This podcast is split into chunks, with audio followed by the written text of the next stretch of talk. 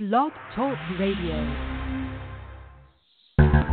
We are the heirs of that first revolution. Will a strong and united America still be a force for freedom and prosperity around the world? America has created the longest peacetime economic expansion in our history. We are the heirs of that first revolution. Good common sense and sound judgment of the American people and their essential love of justice. Welcome to the Kudzu Vine for February 24th, 2019. I'm your host, David McLaughlin. Joining me as always, and as like last week, uh, welcome Tim Shiflett. Good evening, sir. Yes, and we are on a little clock. Had some personal things also uh, for folks that love Hollywood movies. The Oscars are on tonight, and so we might not have gotten a lot of live listens anyway. Um, so we're recording a bit early, but we're excited about that because Eric Benson of Texas Monthly, who also did a outstanding pod series called The Underdog, will be our guest in about 20 minutes. And there are just a ton of other political issues to discuss. And the first one, Tim, I want to talk about was it is that time of year uh, where people get their taxes together. And um, one thing about this story I think that's interesting is a lot of times a piece of news will come out and it'll come out from a big news source or it'll come out from a big government entity like the White House or the Congress and it'll make news and it'll trickle down to the people. This story is more of people did their tax returns and little um, you know information was shared here and there and this story bubbled up from everybody up to the big news sources who have started picking up on it. And what I'm alluding to is this year, people's tax refunds have been smaller, and some people have actually had to pay taxes when they traditionally um, would get a refund. And it's come to quite a shock to people. And um, the reason for that was the tax cut. Uh, which is kind of complicated to think about. You're supposed to get tax cut. That means less taxes. But apparently, when they wrote this tax law, they knew that um, a lot of just average wage earners, probably the overwhelming majority of people in America, weren't really going to see any boost from this tax cut because it really wasn't targeted towards average people. They wanted to get people on board, so they tried to tell companies, you know, take less withholdings from people then it looked like they got more in their check. And now, because they took less, people are getting less on their refunds and even having to pay. And a lot of people aren't really happy because they depend on that little boost of income in February. Um, Tim, kind of what have you heard and seen about this? Well, you know, the funny thing you, you you said it kind of bubbled up. The first place I ever saw any mention of this at all was on social media, like on Facebook and stuff. People were complaining a little bit about it, and I thought, oh, maybe it's just Facebook. Well, suddenly this thing is really a story now. New IRS data, and, and they update this weekly. Um, as of the close of business Friday evening, the average refund now is down about 16.7%. Um, from the same reporting period a year ago. So people aren't making this up. This is really happening. Uh, that amount, on average, it's about you know, for for middle income people, we're talking five hundred twenty nine dollars less than they saw on their refund check uh, last year. Well, well, this has suddenly become obviously very troubling for Trump and for those who voted for this tax plan. Um, the data, of course, is for early filers. The very people, mind you, who file early because they expect what? A big refund, right? Uh, and, and they use these refunds to, you know, purchase big ticket items. Maybe they're waiting to get that new washer and dryer, or maybe they're waiting to pay that down payment on their summer vacation or maybe a down payment on a car. Maybe they're going to catch up on some bills. Um, maybe they're going to use this tax return to pay other taxes with it that they owe. Uh, and this has caught some people flat footed. Uh, uh, you, you, you know, they, they did pay a little less in taxes out of each paycheck. But I, I think people kind of thought, well, that's going to be permanent. Uh-uh. What they, what they, uh, you know, pay less in, the government gets back at the end. Uh, 30 million taxpayers, they think, simply didn't make any adjustment and withhold enough to cover the taxes due. So obviously, you're going to have to pay for them sometime and many are finding that they have to pay, and uh, that's going to create a lot of stress and headaches and angry voters. Uh, uh, what it boils down to, David, if you itemize with no dependents, for instance, that's bad news for you. If you um, own a house in a high tax state, and you're listening to us today, well, we got bad news for you too.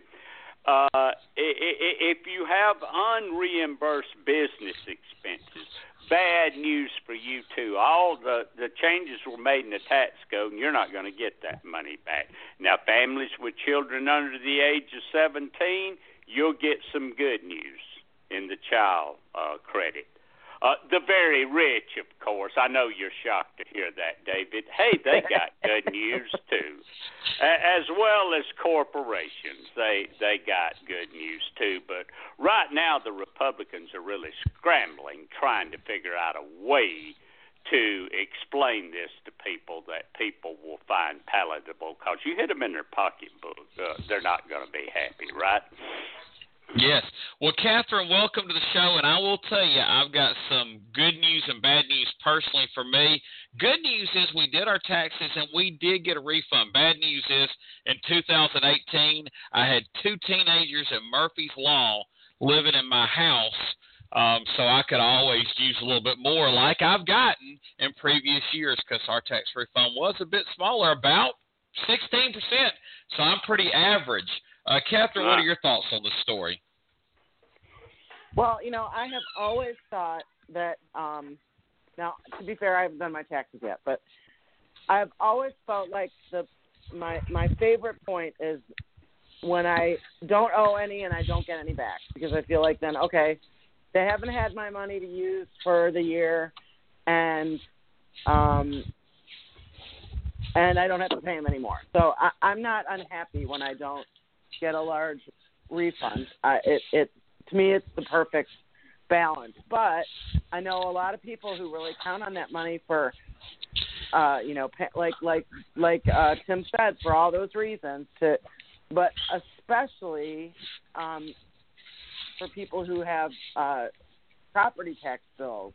I think mm-hmm. a lot of a lot of people I know count on that refund to help pay their property taxes on an mm-hmm. annual basis. If especially if they own their property outright and don't have it pay, isn't part of their mortgage payment. So, but I, I do think that it, the the I personally believe the best the best situation is when you don't owe and you don't pay, you don't get anything back because then you've gotten all the money that throughout the year. But I know that people are surprised by this, and um, I I I mean I guess I knew it was coming because I had been paying attention to what the tax law was and that you know I did get a little bump in my um income so I knew that that was going to happen but I'm probably a little more um I'm probably a little bit unusual um because I I am that person who doesn't really want to get a tax refund. I want it to all even out, but um it is it, it, and and people are mad like some of my coworkers have done their taxes and they're like what? You know, I was gonna, you know, do this or I was gonna make some improvement in my house or I was gonna, you know, go on a vacation or whatever they were gonna do. So um I, I a lot of people are surprised and uh and and of course it's terrible that the wealthy and the corporations and the are not not hurting. I mean, of all the all the places where there should be uh, a little pain, they're not getting it. So. Yeah, Catherine, it's funny you, you mentioned that. Is I've actually heard that said by people. Usually, they're small government conservatives that you know they don't want the government to have their money. So um, it's uh, different to hear someone that's not a small Well- market conservative think that way. my mother was a tax accountant, so she was always like, "Yeah, we should just it should the best is when it's even." So she and she was also very liberal and didn't want the government to have her money any more money than they should have. So Well, They- we, I'll all say this though. we all come to these conclusions for a variety of reasons, you know. So Yeah, and but I will say this is unfortunately the IRS, amazingly, it, since it's part of you know a government, is a better saver than the average American, and that's why uh, sometimes I guess it's important that people get this nice little lump sum because you know theoretically, yeah, you could put oh, aside absolutely. fifty dollars every month, and you'd have that amount. But it's more likely that the IRS is going to save it for you, and you're going to get it in that portion. And it's really interesting. Think about how our economy works. You know, we have the holiday season, and consumer spending goes up, and then everybody buys more than they really need. And then in January, consumer spending shrinks really tight. And then people in February and March and April begin to get these tax refunds, and then they can spend again. And so I think it kind of helps the consumer economy. And so the consumer Oh, economy, which already took a hit from the government shutdown, may take a little bit of hit from this, right, Tim? Right. Uh, you know, I was I was gonna uh, mention what a lot of people have been saying to me about this. A, a, lot of just average folks that that have already discovered the bad news. They they've all asked me the same question. Why didn't someone explain this to me before now? Why why was I not told because the the tax code was changed. I was paying out less in taxes. That I was going to lose that money at the end of the year. Nobody told me that. No politicians told me that. The IRS didn't make that blanket announcement where I could hear it. Nobody said a word to me. Now, now we're talking about people that either use TurboTax, something like that, or they go to somebody and just hand them the stuff, and that person, whoever it is, does their taxes for them. And otherwise, they don't want to hear anything about it except what am I getting back. Uh, nobody, they they are all to a person telling me what they are really angry about is nobody told them that this was going to happen, so that they could have made any arrangements uh, at their workplaces or whatnot if they wanted to make any arrangements. Nobody told them. I guess they have a point, don't? Well, I mean, I guess you could say, oh, well, you should understand that you need to take deductions. I know when I first got my uh, job and then got married, and and then we had to think about things. We actually chose to take more deductions just to kind of make sure we never did owe, and then hopefully, you know, did get that bit amount amount back. Because uh, if you Yeah. don't have it to spend, you won't spend it, and you will get that little uh, uh, savings plan. So. But that's kind of how we did it personally, so we understood about. I guess at our workplaces, it was explained by at that time Bartow County Schools. This is how taking deductions affects you. You can take a zero or a one. You take a zero, you get more now. You take a one, um, Well- or maybe that's opposite. You get more later. Um, Well, see, so, I was married. I, I, I- I'm married to a, a bookkeeper and a, and a paralegal with a mind like a steel trap for things like this. And many years ago, she sat me down and explained to me the virtues of taking out extra, either in state or or in federal at the time, and for what reason and what amount we should do to cover things good, so that we get that nice refund. But really, does the average person have this advantage? Like I, like, like I said, most of them don't. They they either the only time they think about tax time is when it's tax time, and then they do a quick file or they take it to some person and say, "Here, do my taxes," and that and that's what they do. I, I, those are the people. A lot of those people voted uh, for the very people that just produced this package. Uh, I Yeah. think it's going to be an issue with some legs. Yeah, I mean, this is, and we'll get to the political implications because you talk about the folks that go to the H and R Block or the Jackson Hewitt in the Walmart. You know, they put up the little fake walls, and um, they do their taxes quickly. They see the signs that pop up in January. Uh, get a advance on your tax refund. I mean, those are the people that are really end up being desperate for this money. Um, but let's talk about the political implications. Uh, Donald Trump actually, when the shutdown ended, his approval rating ticked up a little bit. I, I, I kind of thought it was kind of strange that it did tick up like it did. I mean, it wasn't a point or two. I mean, it moved a little bit upward. But this is something to me that's going to be a negative, and it's not like he needs any more negatives. But, but Catherine, do you think this is something that not only will take him down, but take him down with that core base voter, that working class, non college educated um, white voter? Um, I think I think it might for uh, t- temporarily, but I think people tend to blame things like this on uh, on the IRS and as as this sort of ghostly organization or ghostly department that you know takes advantage of people. And um, since it wasn't like Tim said, it wasn't part of the messaging around the um, the change in taxes. It might be.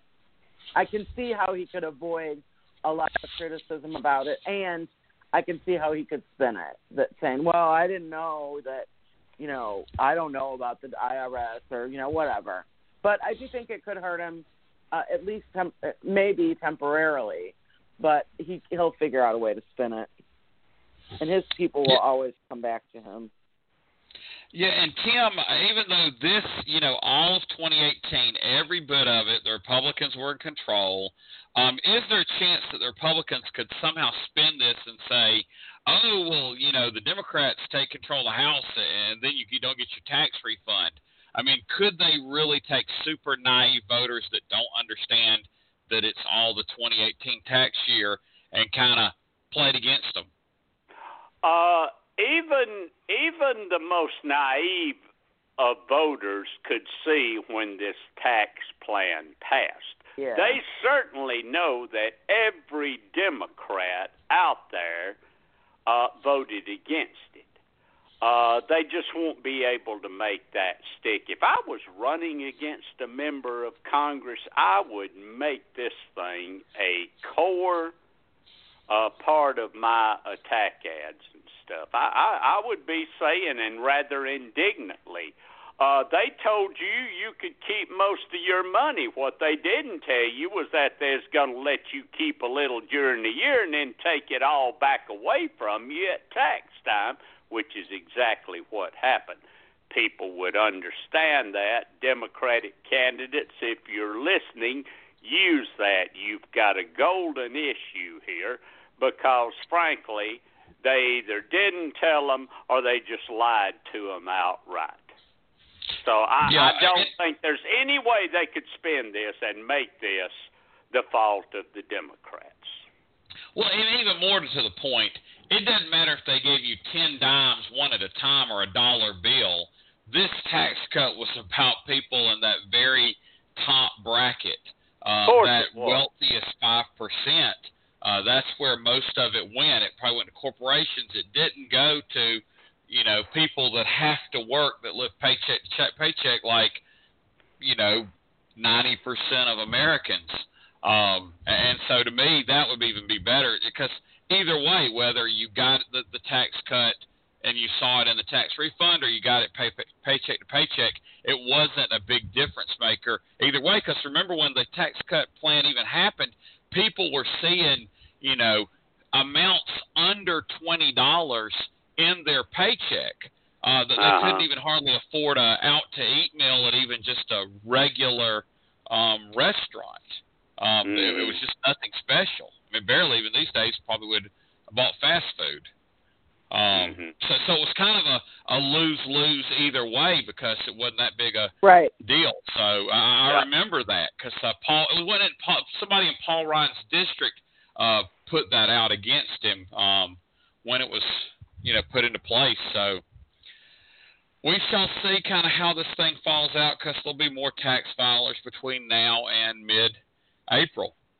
Well, Yeah. let me kind of segue to another topic, but I don't know how deep we'll get into it. But we'll go ahead and start looking at it.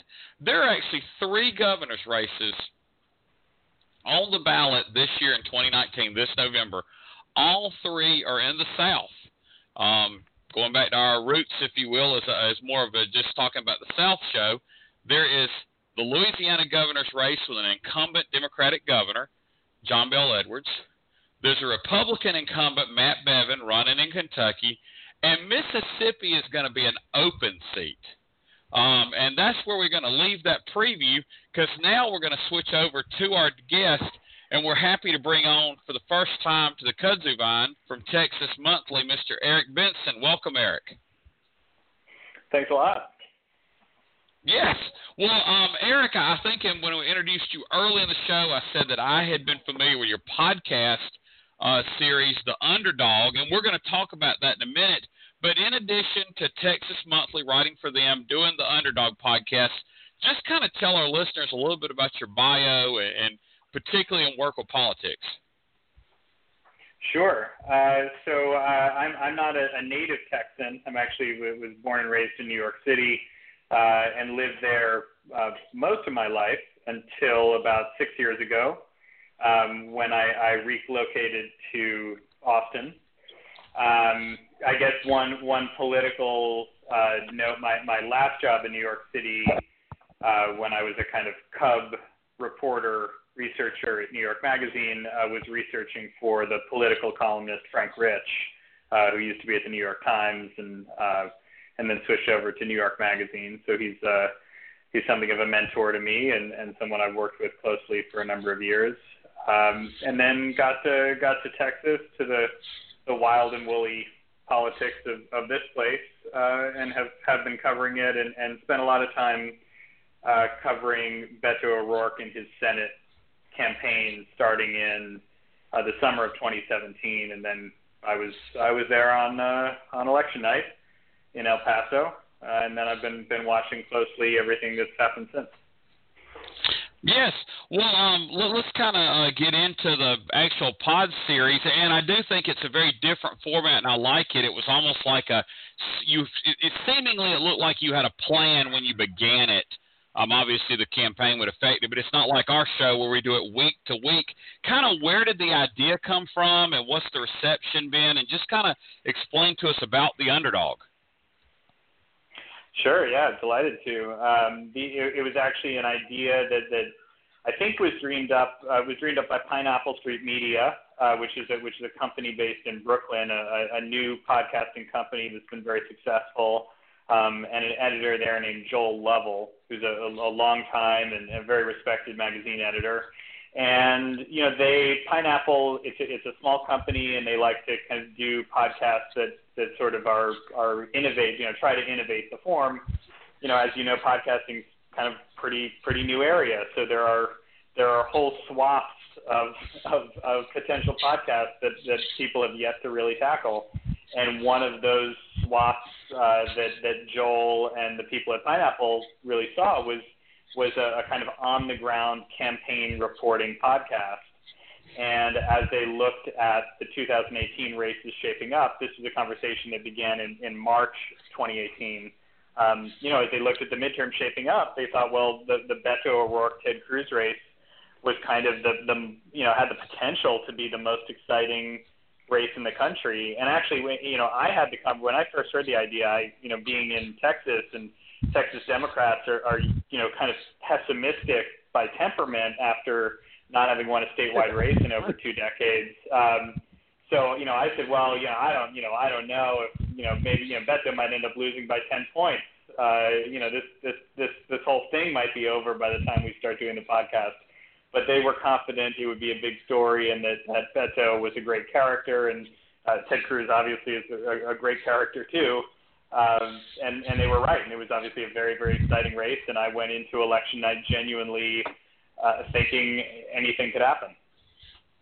Yes. Now let me ask you about that, and, and I you kind of alluded to what I, the framework of my question. I remember when Beto O'Rourke first announced, people kind of dismissed his chances, and so y'all were going ahead and with this podcast series.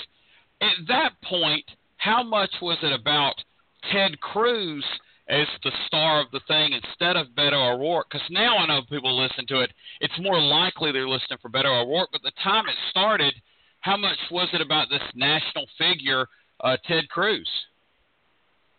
You know, uh, the, to to be honest, it, so the the idea for the podcast really was the conversations began in March 2018, and you know, as you're you're absolutely right, when Beto announced at the end of March 2017 you know, he was he was a very little known figure nationally. He really wasn't even that well known in Texas. You know, Texas, the the person who was kind of supposed to run uh, for Senate in 2018 w- was probably Joaquin Castro, not Beto O'Rourke. Um, but Beto sort of jumped the line um, and and threw himself into the race.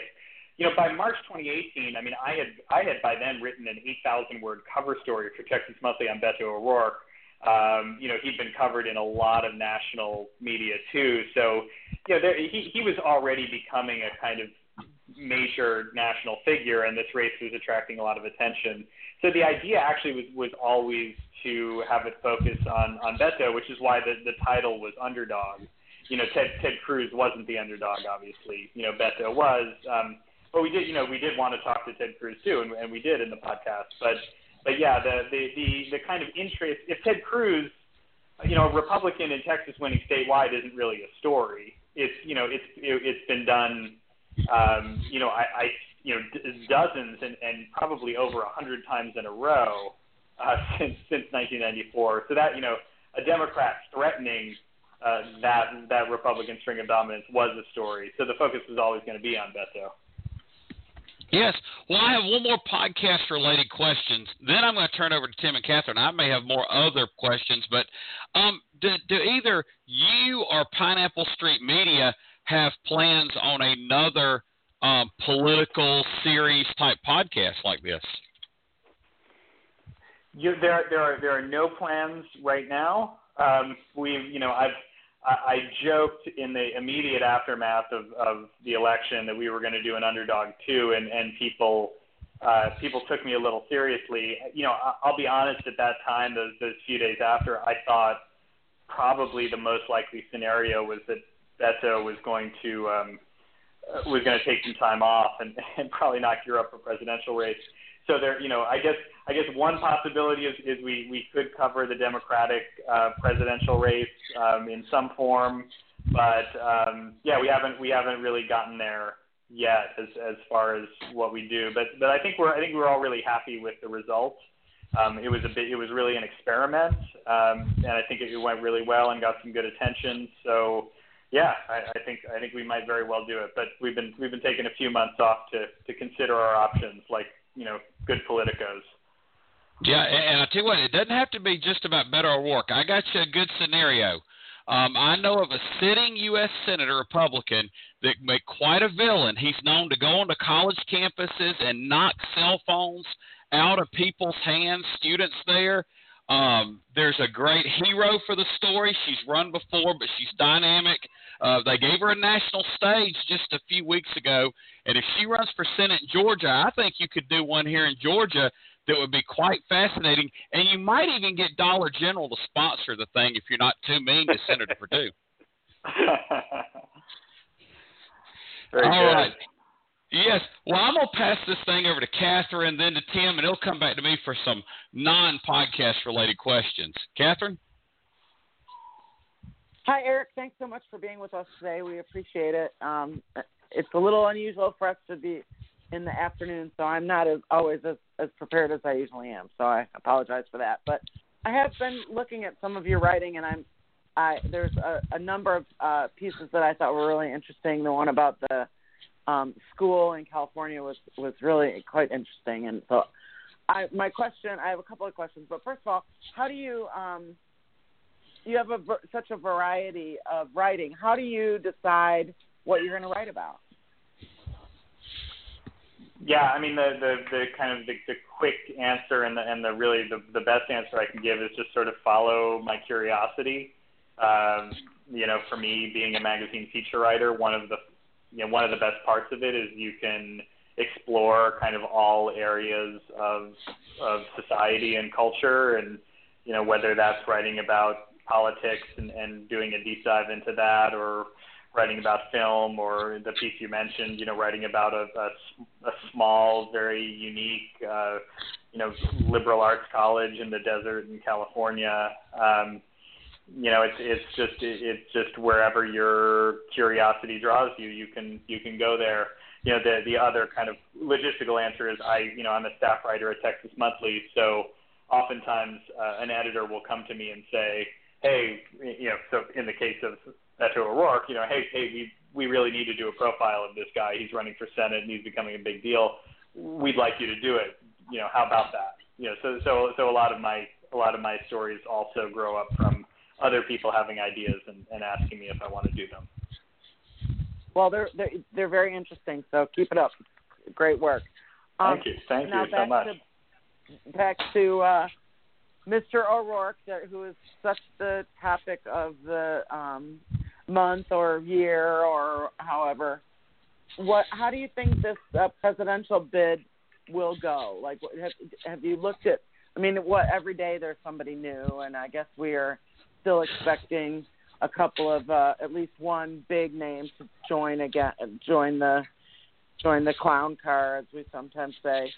Um, how do you think he will be able to um, uh, move out of the path? Like, what's his path to uh, success, or is there a path for his success? Is he just, or is his role to make a statement about certain issues?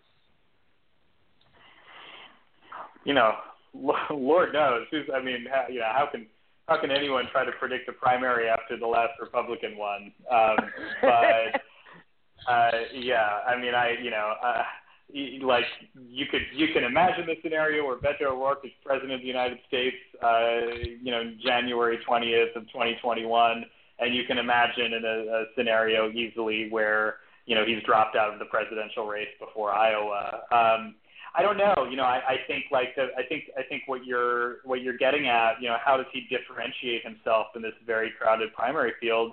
Um, you know, is is the big question, and it's the question I had uh, when people first talked about him running for president. It's the question I have today, and I, I don't really have, you know, just kind of watching what he's done in sort of his pre-campaign assuming he runs, and I, I think the signs are pretty overwhelming that he's going to. Um, yeah, I, I don't I don't know how he differentiates himself. He you know he it was very very easy in a general election for U.S. Senate in Texas to differentiate himself from Ted Cruz. Um, you know every position that he had was diametrically opposed to Ted Cruz's position. You know he ran a, a, a national from a you know a national Democratic platform um, you know, a, kind of a really a, a sort of generic national democratic platform. I said on the podcast several times, you know, he could have run the same policy positions in New York or California, um, you know, and and would have you know would have seemed like a natural fit. So how does how does that sort of those policy positions now go into a Democratic primary field? You know, I think one thing he'll really emphasize is the border. You know, he's he's you know he's he's made that a big part of he made that a big part of his U.S. Senate race. He talks about it all the time. It's a big part of his identity. So I think he'll make. I think the fact that Donald Trump is president and has declared a national emergency to build a border wall um, only helps Beto O'Rourke um, because he's he's the only border politician who's running for president. Um, saw you know got a campaign email you know just a, a campaign email blast he sent out to everyone this morning talking about um, uh, you know, the, the racial history of El Paso for Black History Month. You know, his answer, kind of the biggest moment really of his campaign was that viral video about uh, players kneeling during the NFL anthems, uh, the, the national anthem in, in, during NFL games. So I think he's going to try to court black voters from a social justice perspective too. I don't know how that's going to work in a field where there are actually, you know, powerful black candidates also. Um, but uh, you know, I don't know. I don't know how people catch fire. I, I suspect that he has something of a plan, but then he also has some, something of a leap of faith, just like his Senate campaign was. Well, I think that's good to be to have some kind something prepared, but also be, you know, something in mind, but also be prepared for, uh, you know, whatever might happen around you. Because I, I think that's sometimes where candidates slip up is they uh, aren't prepared for the unexpected, and he seems to be someone who is prepared for the unexpected. So I think that puts him in pretty good stead. Um, well, thank you. I'm going to pass it to Tim now, and it may come back around. Who knows? We we we sort of play that by ear. But thank you very much. Go ahead, Tim. Great. Thank you. Uh, good evening, Mr. Benson. Thank you for being with us today. Okay, let's set up the following scenario. Beto O'Rourke has announced that he's going to run for president. So, uh, who would that leave in Texas to run against John Cornyn, or, or is he even vulnerable? Yeah, so this is this is a big a big story, kind of a, a bubbling below the surface story right now that I, I wrote about a couple weeks ago that I think will become a big story once Beto declares for president, or I should say if, but I I mean I think it's I think it's over 95 percent. Um, yeah, it's it, John Cornyn. I think the the perception among people who really know Texas politics is that John Cornyn really is quite vulnerable. Um, you know, he uh, he's someone who is kind of viewed as an establishment Republican, where the Republican base has moved to the right. Um, you know, there's a perception that Ted Cruz was vulnerable because a lot of people hate Ted Cruz, which is true. Um, you know, Democrats hate Ted Cruz, but Republicans in Texas really like Ted Cruz. Um, Republicans in Texas are much more lukewarm on John Cornyn.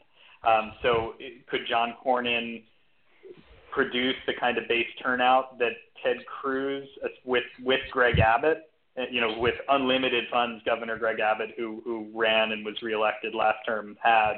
You know, is Cornyn going to be able to turn out Republican voters in 2020? Um, how is he going to deal with Donald Trump on the ticket, given how polarizing Trump is, um, and whatever is going to happen over the next two years, which I'm sure we can't even dream about. Uh, and so, yeah, there's I think there's a real and and and Beto came really close to, to beating Ted Cruz, and a lot of Democratic candidates statewide did way better than expected. So going into 2020, this is the first election in a long time where people are saying from an early point the Democrats actually might have a chance at winning a statewide race. Um, and Beto is probably not going to run. Joaquin Castro, probably would be the next choice of most Democrats in Texas, appears like he's probably not going to run. He's he's campaign chairman of his brother's presidential campaign. Um, you know, he's just come into the majority in the Congress for the first time in his career. He's been named, I think, president of the the Congressional Hispanic Caucus. So there are a lot of reasons for Joaquin not to run because you in Texas you can't run for Senate and Congress simultaneously. So if Joaquin lost the statewide race against Cornyn, he would he would not have a job. Um, and you know, and then after that, it's you know it's really anybody's guess. There there there were a lot of kind of promising uh, first-time candidates who came pretty close to winning House seats last election. You know, one of those people could run statewide in Texas. You could you could imagine a scenario where one of the kind of one of the new Congress people who who were just elected um, whether it's Colin Allred uh, in Dallas, who, who knocked off a longtime Republican incumbent, or Lizzie Fletcher in Houston, or Veronica Escobar in El Paso, who took Beto's seat. Um, you know, one of those people could run.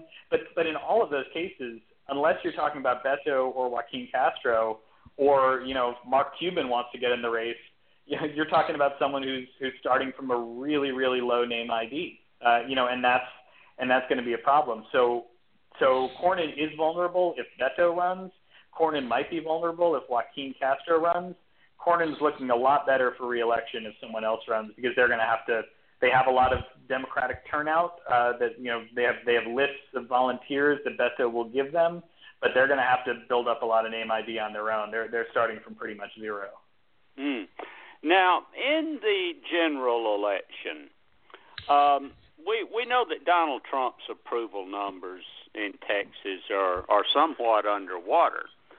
Uh, should Donald Trump be concerned about Texas, or, or is that just a pipe dream for us Democrats to make that a battleground state next year? You know, I, I, I don't know. I, I think I think we're gonna. I think we're, I think it's probably too early to say. Uh, if you have someone, it, it depends on who he's running against. You know, I, I think if if he's running against someone who's really to the left, um, you know, if Bernie Sanders wins the Democratic primary, I find it really hard to imagine that Texas is going to be, you know, up for grabs. You know, Texas is the Texas Democratic Party tends to be a little more conservative than the National Democratic Party. You know, Hillary won the primary here pretty convincingly.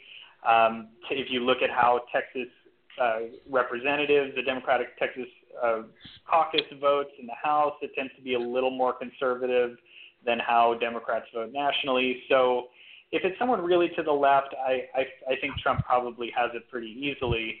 Um, you know, if it's if it's Beto or even Julian Castro, or if it's you know if if if Biden wins it and is is really really running a great campaign, then yeah, I think there's I think there's a possibility that the Democrat will still be the underdog, but they'll have a better chance than anyone since uh, you know since maybe certainly uh, you know certainly Clinton um, you know to to to win and, and maybe better than that.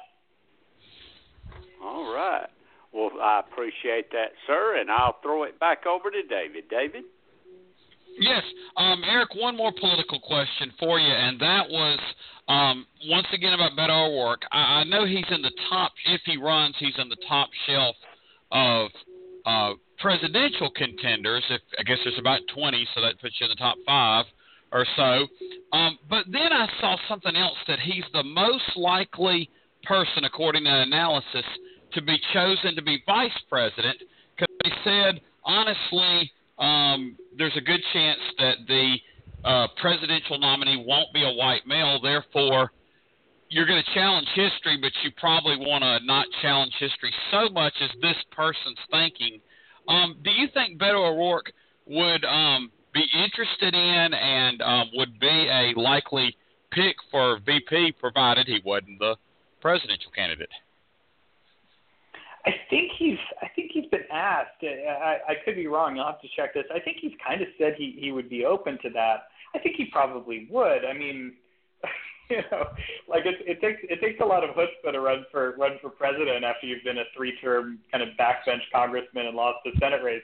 It would take a lot of chutzpah to to, to run the presidential campaign, be asked to be vice president, and then turn it down. Um, yeah, I think I'm, I'm I think he probably would would accept it as long as it was it was a situation that he thought would would work, and I, I can't imagine any of them wouldn't. Um, yeah, I, you know, but but who's a light? I mean, picking vice president is sort of like the the ultimate fool's errand, especially this early. But even really like the day before a vice president gets named, I mean, who who knows? Uh, you you could you could certainly see it. it it's been it's been a while. I guess really really since Gore that the, you you had a vice president who was kind of an heir apparent, um, and and I think if Beto at I guess he would be uh, 48 when the when the election happens. Um, yeah, if you had a, a 48 year old vice president coming in, um, yeah, he'd be 56 when the if if you were a two term president. You know, I,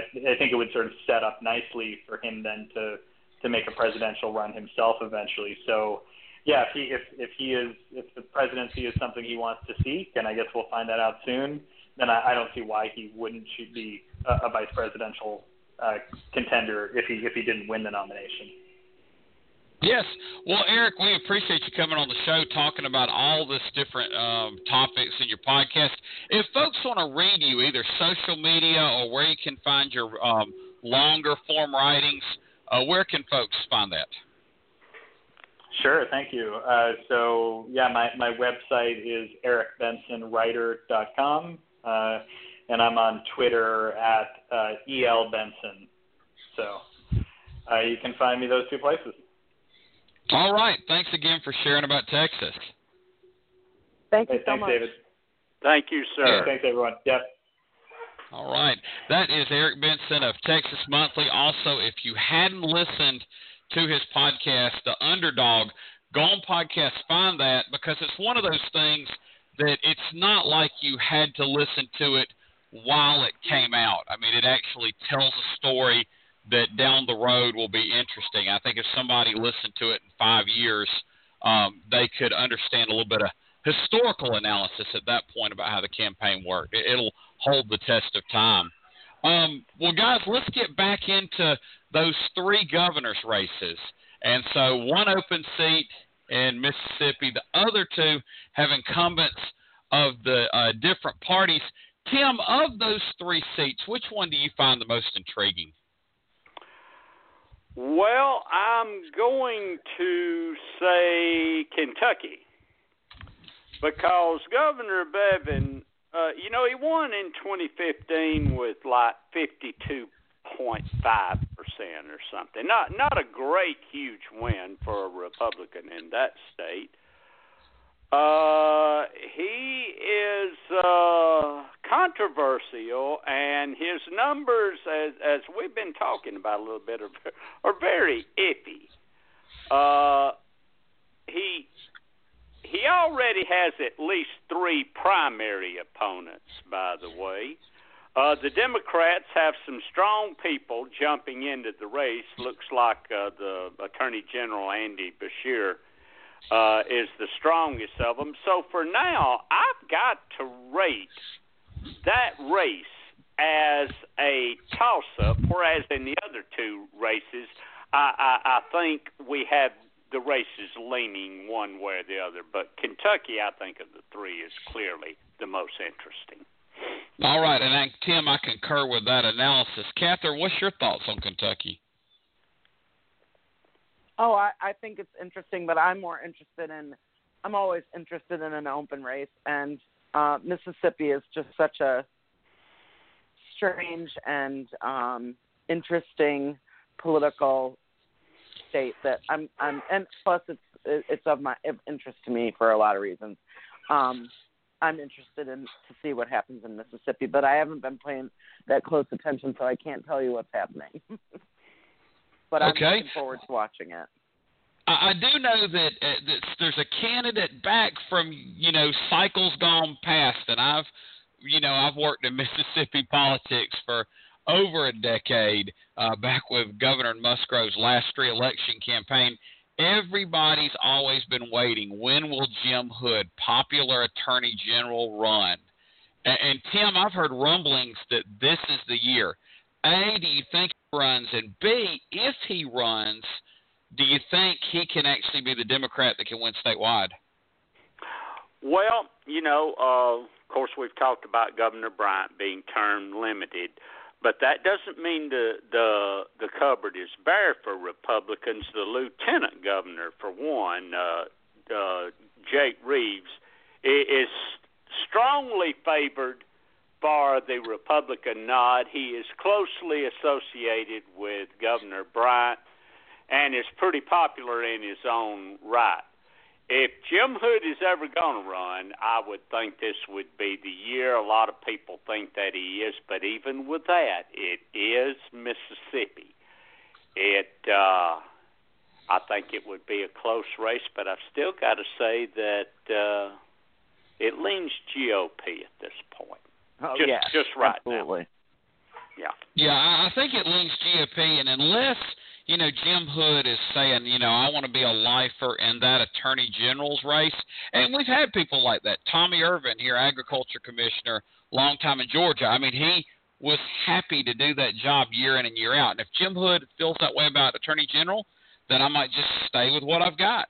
But um, if he, and it's actually on Politics One, it's saying that he is going to run for attorney, or sorry, run for uh, governor. So I guess that's what it's alluding to is now is the time to run for governor. I mean, you're probably not going to get a better um, opportunity right. than this one with an open seat, with a unpopular Republican in the White House. I mean, he's you know Donald Trump's better in Mississippi than he is in Massachusetts, but he's still less popular than say George W. Bush was in 2003. Um, so, so it's it's a better shot there. Um, well, let's let's kind of cover that last race um, quickly. And uh, Louisiana, John Bel Edwards, political upset. That's all about sometimes you just got to put your name on the ballot and things happen. And David Vitter's personal life most definitely happened. Uh, but now he's the incumbent, and I don't think people are going to, um, you know, vote on, you know, his Republican opponents' um, personal life. They're going to vote on how good a job he's done. Um, I haven't heard any controversies. I know at one point the state budget was bad, but then that was probably during the time when everybody's state budget was bad. And they talked about LSU football. Um, Catherine, I get the sense he's not unpopular, so that should be in his favor, even though Louisiana leans Republican. Yeah, I agree. I I don't. I think he, you know, he's pretty conservative for a um for a Democrat, so I think that that helps him in a state like Louisiana. So uh recall any big um, you know, public scandalous comments. Some of his some of his standpoints are not what I agree with, but um, probably serve him well in um, Louisiana. Yes, Tim, your thoughts on uh, the Louisiana race? Well, uh, you, you know when uh, Governor uh, Bel Edwards won. Um, in 2015, now he got like a little over 56% of the vote. Yeah. It was a surprise win, but that's a big surprise there. That's that's a pretty good solid win in a state that had been electing Republicans left and right and it had, had voted Senator Landrieu out and was voting heavily heavily in uh in, presidential races for for the Republicans. Uh his race right now, the Cook Political Report has him has that as a lean D and a pretty solid one. I, I, I think he, he he his race might be kind of close, but I I, I think he's going to hold. I, I, I see no reason, no stain, no scandal, nothing like that that should drive him from office. Plus, Democrats are so fired up and enraged that they're going to crawl over broken glass to vote in every last race. I, I say he holds. Yes. Um, well, let me ask you, uh, uh, we've covered these three races, and I'm sure we'll talk more and more about them, particularly as they start to have more contours and we can get an idea of um, all the candidates in, where the polls uh, that get taken, and who wins primaries – where there's some contested primaries. Uh, but let's t- talk about our final topic here in Georgia. Uh, Speaker of the House, and he's not been Speaker for a long, long time, but he's not new to the job either. Um, David Ralston has come under some controversy. Uh, Tim, I just kind of, I guess I came late to this story or didn't realize it was going to be as big a story until just yesterday uh, when I you know brought it to y'all. Um, kind of fill us in on what's going on. Well, he got in some hot water, uh, you know, because he's he's an attorney uh, for using something called legislative privilege to delay court cases. It, it basically says that he can write a judge and delay any uh, proceeding pretty much. Uh, he can do that with judges, district attorneys, or whatever. Delay any court proceeding, uh, citing uh, his work in the legislature, and he can do it year round. It don't have to be when they're in session. Uh, that's bad enough that he had a pile uh, of them uh, of cases that it, it was something like the Atlanta paper, I believe, said what fifty seven uh, different times. He did that in a two year period.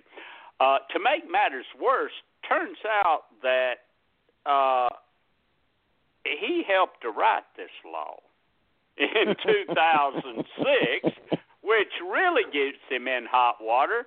And so now we've had a group of um, a group of uh, legislative uh, folks come forward, all on the Republican side, 10 of them to date. Uh, they're signed on uh, basically to, to pass a resolution asking him to step down. Uh, and and that that's basically where we're at. And uh, well, I, I'll say what I think about it in a minute. Catherine, what have you been hearing down there in Atlanta about it? Yeah, you know, I've I've followed it a little bit all along, and then read up a little bit more about it yesterday and today. Um, I uh, I guess I I'm torn. It seems like a pretty lousy thing to do to string your clients along like this and not get them their day in court. So, from a you know sort of you know n- non uh, like I, I think that's pretty lousy. However, I don't really want to lose David Ralston as the speaker. um, you know, I don't agree with him on very many things, but he has been very good about stopping really stupid legislation, um, and and is has no patience for some of this, uh, you know, sort of outlandish social issue legislation. So I I admire and appreciate that part of um, his role. So um, it's but I do think it's lousy for his clients. So I'm uh, torn about it.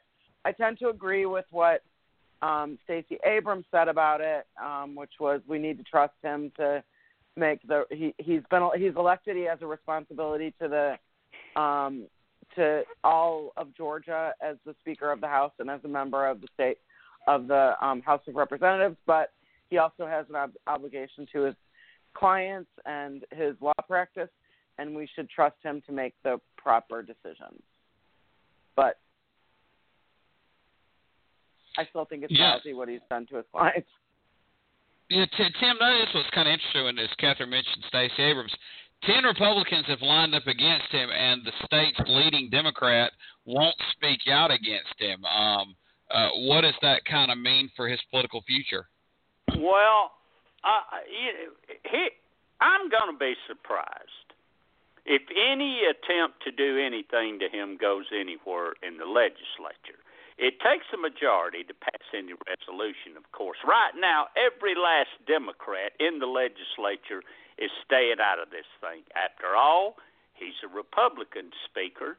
Uh, a lot of them, as Catherine mentioned, would like to see him remain as speaker. Uh, but but they want to see what the Republican caucus does about this. Well, with only ten members signed on to vote for a resolution, and all of the party leadership lining up solidly behind the speaker, and the speaker is very powerful. There's a lot of things he can do, especially with committees and stuff like that. And uh, before anybody really takes him on hard. Uh, they're they're gonna they're gonna think about it. Uh, the courts are probably not going to do anything about this either because, uh, well, it costs a lot of money to go in uh, and question the constitutionality of, of any law, which he is using a law to do this.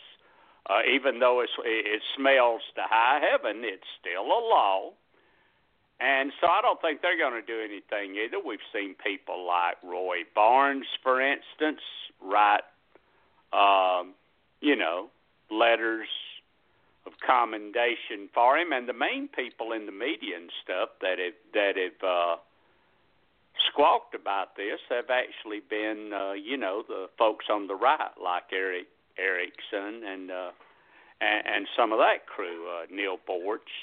Um, I believe was another one. Um, so I don't I don't think anything is is is is going to come of this.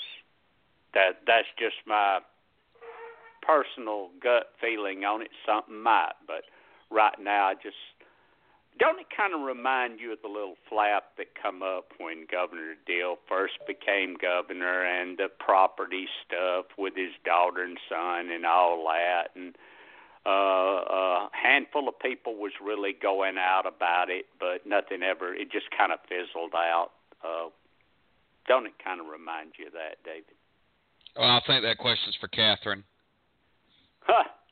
Yeah, I, I I agree. I think it's it's similar to that, and I agree. I don't think anything's going to come of it, but it's going to be a little uh, tempest in a teacup.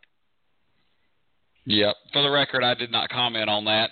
Uh, well, guys, it's not eight o'clock like normal. It's three o'clock, so that means our hour is up. And we had a great show. Eric Benson got some other things covered. And until next week, it's been the Kudzu Vine.